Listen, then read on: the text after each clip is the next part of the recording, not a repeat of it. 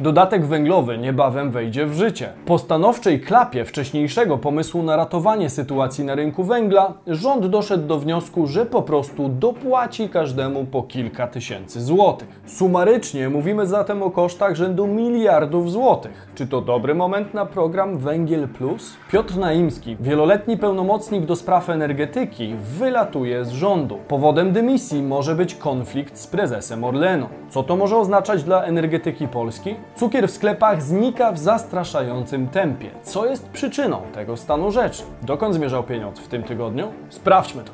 Bizweek. Cotygodniowy przegląd świata biznesu i finansów. Cześć, tutaj Damian Olszewski i witam Was serdecznie w programie Praktycznie o Pieniądzach i informacyjnej serii Bizweek, gdzie co tydzień przyglądamy się najważniejszym wydarzeniom, które wpływają na zasób naszych portfeli. Warto subskrybować kanał, aby być na bieżąco, a my zaczynajmy. Piotr Naimski wylatuje z rządu.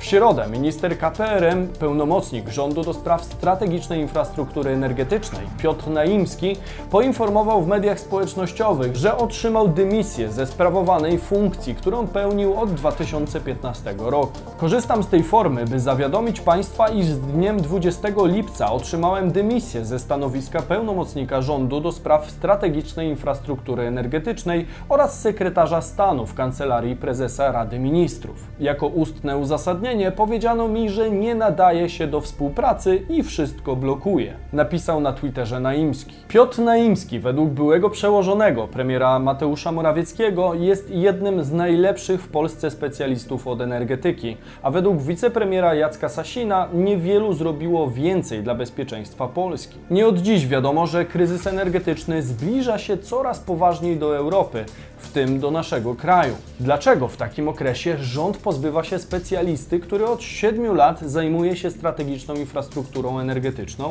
Jak nie wiadomo o co chodzi, to chodzi o gierki polityczne. Politycy opozycji przekonują, że dymisja Piotra Naimskiego może być efektem jego sprzeciwu wobec fuzji Orlenu i Lotosu oraz konfliktu z prezesem Orlenu Danielem Obajtkiem.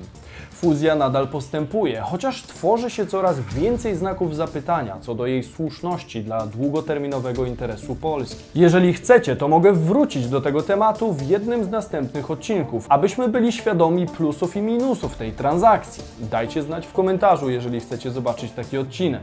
Co ciekawe, Rzeczpospolita donosi, że ich źródła w partii rządzącej twierdzą, że problemy we współpracy z Naimskim narastały od dłuższego czasu i również wskazują spór z Obajtkiem jako jeden z powodów dymisji. Portal Polska Times należy do grupy medialnej Polska Press, której właścicielem jest spółka Orlen. Po ogłoszeniu dymisji portal poinformował, że największym zarzutem, jaki pojawił się wobec Naimskiego, miało być nieprzygotowanie sieci przesyłowej, przez co istnieją problemy związane z dalszym rozwojem energetyki odnawialnej w naszym kraju. Jest jednoosobową armią, według niego jest nieomylny, żadne argumenty do niego nie trafiają. Czytamy w Polska Times, która cytuje swojego anonimowego informatora. Ciekawe, czy anonimowym informatorem mógł być na przykład prezes spółki, która jest właścicielem portalu. Warto tutaj zadać sobie pytanie, na ile są to prawdziwe oskarżenia, a na ile medialna nagonka na przeciwnika pana Obajtka. Co by to nie było, moim zdaniem to poważna strata dla polskiej energetyki, która znajduje się w czasie pełnym wyzwań. Umówmy się, nie każdy minister ma wiedzę odnośnie segmentu, jakiemu patronuje, a co dopiero tak rozległą wiedzę. Z punktu widzenia bezpieczeństwa energetycznego Polski możemy jedynie mieć nadzieję, że tego stanowiska nie obejmie specjalista od wszystkiego rzędu pana Jacka Sasina. Dodatek węglowy, czyli kolejne miliardy złotych do rozdania. Wyjątkowa sytuacja energetyczna wymaga wyjątkowych zmian legislacyjnych. W związku z tym Sejm skierował w środę rządowy projekt ustawy o dodatku węglowym do Komisji Energii, Klimatu i Aktywów oraz do Komisji Finansów Publicznych. Projekt zakłada po 3000 zł dodatku dla gospodarstw domowych ogrzewających się węglem. System jednorazowych wypłat ma ruszyć w sierpniu, zaś pierwsze pieniądze trafią na konta wnioskujących w kolejnym miesiącu. Beneficjenci programu muszą używać węgla jako źródła ogrzewania, co musi być potwierdzone odpowiednim wpisem do Centralnej Ewidencji Emisyjności Budynków. Dodatek węglowy to swego rodzaju program typu 500 bądź kolejna tarcza. Generalnie zwał jak zwał.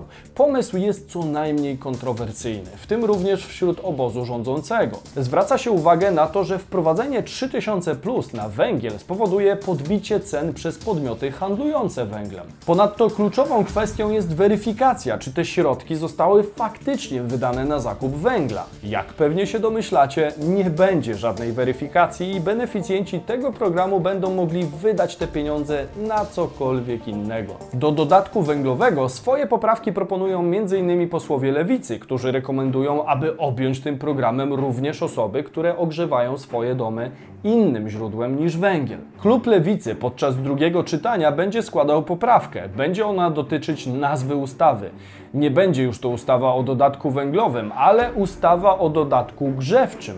Będzie też dotyczyć wszystkich polskich rodzin, bez względu na to, czy ogrzewają one swoje domy i mieszkania węglem, czy z elektrociepłowni, czy prądem, czy gazem. Po prostu, żeby to dotyczyło wszystkich. Mówił Dariusz Wieczorek. Z tym postulatem jest tylko jeden mały problem. Jeżeli to miałoby dotyczyć wszystkich polskich rodzin, to nie chcę nawet liczyć, jakiego rzędu byłyby to wydatki dla budżetu. Abstrahując od ostatecznego kształtu dodatku węglowego, ewidentnie widać, że rząd będzie walczyć z kolejnym kryzysem w sposób niemalże identyczny, jak miało to miejsce do tej pory i ma miejsce aktualnie. Ponownie będziemy mieć do czynienia z kolejnymi dodatkami, tak jak na przykład z bonem turystycznym. Na koniec warto wskazać, ile to wszystko będzie kosztować. Mianowicie cała operacja operacja będzie kosztować aż 11,5 miliarda złotych, a największa część pieniędzy na dopłaty do węgla będzie pochodzić z NBP. Wyobraźcie sobie zatem to samo, tylko w wersji dla całego kraju.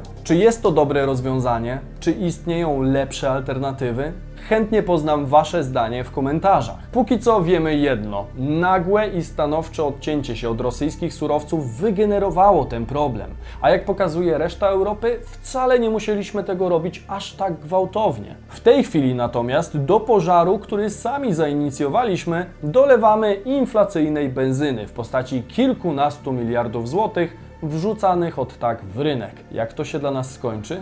I tak jest zawsze z problemem rozdawania pieniędzy wybranym grupom.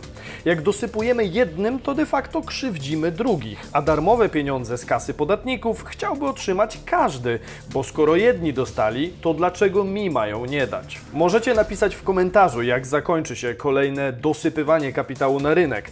A zanim przejdziemy do następnej informacji i sporych problemów na rynku cukru, opowiem Wam jeszcze o partnerze dzisiejszego odcinka. Partnerem dzisiejszego odcinka jest Surfshark VPN. Jak wiecie, tworzenie naszych materiałów kosztuje sporo zaangażowania i pracy, a dzięki partnerom możemy wchodzić na coraz wyższy poziom produkcji dla Was. Surfshark VPN pozwala przełączyć lokalizację Waszego telefonu czy laptopa na inny region świata, dzięki czemu uzyskujecie dostęp do zasobów internetu, które mogą być niedostępne w Polsce. Polityka różnych stron i platform często jest inna w zależności od kraju, z którego się logujemy. Dla przykładu, inną bibliotekę filmów i seriali znajdziemy na Netflixie czy Disneyu w krajach takich jak Brazylia, Stany czy inne zakątki świata. Jeśli te platformy nie mają już Wam zbyt wiele do zaoferowania w Polsce, to może warto przełączyć się na inny kraj za pomocą Surfshark VPN.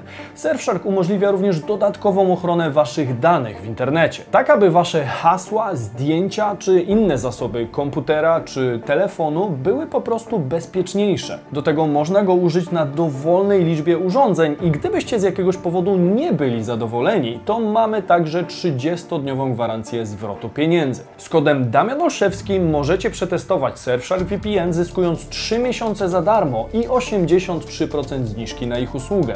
Link zamieszczam w opisie i przypiętym komentarzu. Europejski Bank Centralny w końcu podwyższa stopy. EBC zaskoczył inwestorów i zdecydował się podwyższyć stopy procentowe o 50 punktów bazowych. Co prawda w komunikacie po czerwcowym posiedzeniu wprost zapowiedziano pierwszą podwyżkę kosztu pieniądza od lipca 2011 roku, lecz nie o 50, a o 25 punktów bazowych. Warto zaznaczyć, że decyzja Rady Prezesów zapadła jednogłośnie. W tym tygodniu stopy procentowe w strefie euro zmieniły się tak, jak widzicie to na planszy. Rada Prezesów uznała, że pierwszy krok w procesie normalizacji podstawowych stóp procentowych powinien być większy niż zasygnalizowano na jej ostatnim posiedzeniu. Ta decyzja wynika z jej zaktualizowanej oceny ryzyk inflacyjnych i wzmocnionego wsparcia dla skutecznej transmisji polityki pieniężnej zapewnionego przez instrument TPI.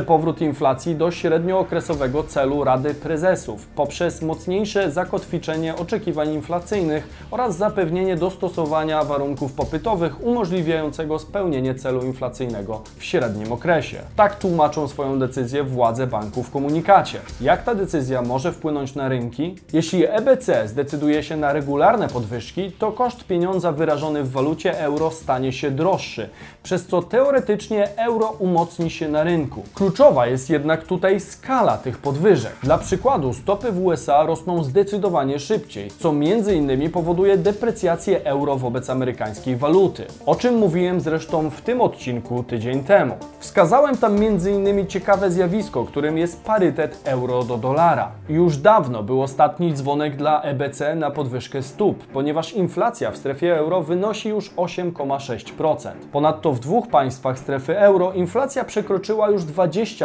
a w kolejnych siedmiu była dwucyfrowa. Co warto również wskazać, we wszystkich krajach ceny towarów i usług konsumpcyjnych rosły zdecydowanie szybciej niż wynosi 2% cel inflacyjny EBC. Ta decyzja oraz wysokość inflacji w niektórych państwach wskazuje, jak ważne jest posiadanie własnej waluty. Oczywiście nie zawsze wychodzi to na dobre, patrząc na kondycję złotego, ale państwa z własną walutą mają ten przywilej, że posiadają większą kontrolę nad decyzjami banku centralnego. Gospodarki państw nadbałtyckich niestety niewiele mogą zrobić, póki na przykład Francja, Niemcy czy Włosi nie zdecydują się ruszyć stóp procentowych EBC. A domyślacie się pewnie, że interesy tak różnych od siebie gospodarek mogą być po prostu inne. Baltic Pipe połączony ruszy już niebawem.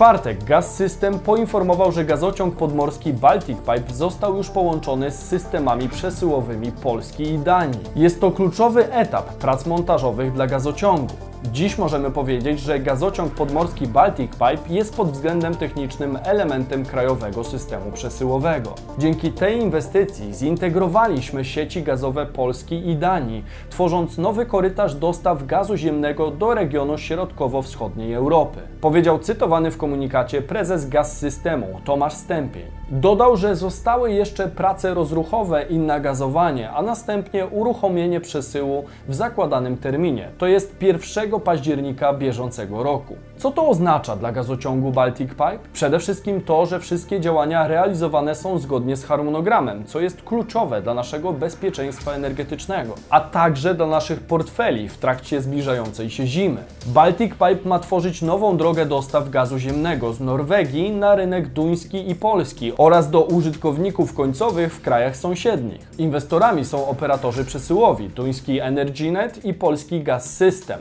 Cały odcinek o Baltic Pipe możecie zresztą zobaczyć tutaj. Warto wskazać, że pełna przepustowość ma być osiągnięta już na początku 2023 roku, przez co istnieje możliwość ograniczenia skutków obecnej sytuacji energetycznej w Europie w szczycie sezonu zimowego. Pełna przepustowość ma wynosić 10 miliardów metrów sześciennych gazu rocznie. Po uruchomieniu Baltic Pipe w październiku wstępna przepustowość będzie wynosić 2-3 miliardy metrów sześciennych gazu. Reasumując, informacja od gaz systemu jest pozytywna i potwierdza prawidłową realizację projektu, którego ojcem jest wspomniany wcześniej Piotr Naimski. Czy zdążymy uruchomić przesył zanim zaczną się zimowe kłopoty? Dajcie znać, jak obstawiacie w komentarzu. Dlaczego cukier znika z półek?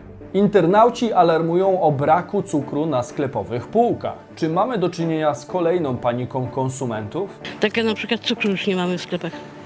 Jak się okazuje, nie? Właśnie niektóre sklepy wprowadzają ograniczenia na cukier. Tak jak mówię, ja jestem z Koszalina aż, nie? A tutaj przyjechaliśmy z Wradami, bo wczoraj cukier po 5,50 za kilogram. No to jest... Pamięta Pani takie ceny? Nie, nigdzie w życiu. Według ekspertów braki cukru to pochodna wzmożonych zakupów. To fala podobna do tej, którą widzieliśmy niecałe pół roku temu na stacjach paliw, czy też przy bankomatach. Z podobną sytuacją mieliśmy do czynienia na początku wojny w Ukrainie, gdy w Polsce ustawiały się wielkie kolejki do tankowania i mieliśmy przez kilka dni problemy z dostępnością paliw, choć one się w Polsce nie skończyły. Polska jest trzecim producentem cukru w Unii Europejskiej. Produkujemy więcej niż potrzebujemy, mówi Jakub Olipra. Sprawdziłem dane Głównego Urzędu Statystycznego i mamy wzrost produkcji cukru rok do roku. W sezonie 2021-2022 produkcja wzrosła aż o 17% w porównaniu do poprzedniego sezonu, co stanowi wzrost o ponad 330 tysięcy ton. Skoro jednak produkujemy więcej niż potrzebujemy, to dlaczego półki świecą pustkami? Przede wszystkim jest to spowodowane efektem paniki konsumentów oraz problemów z logistyką, która odgrywa kluczową rolę w takich problemach. Niestety w marketach mamy niewielką liczbę producentów cukru, a braki na półkach generują dodatkową presję popytową. Wystarczy, że dostawy będą zbyt ospałe jak na wzmożone potrzeby,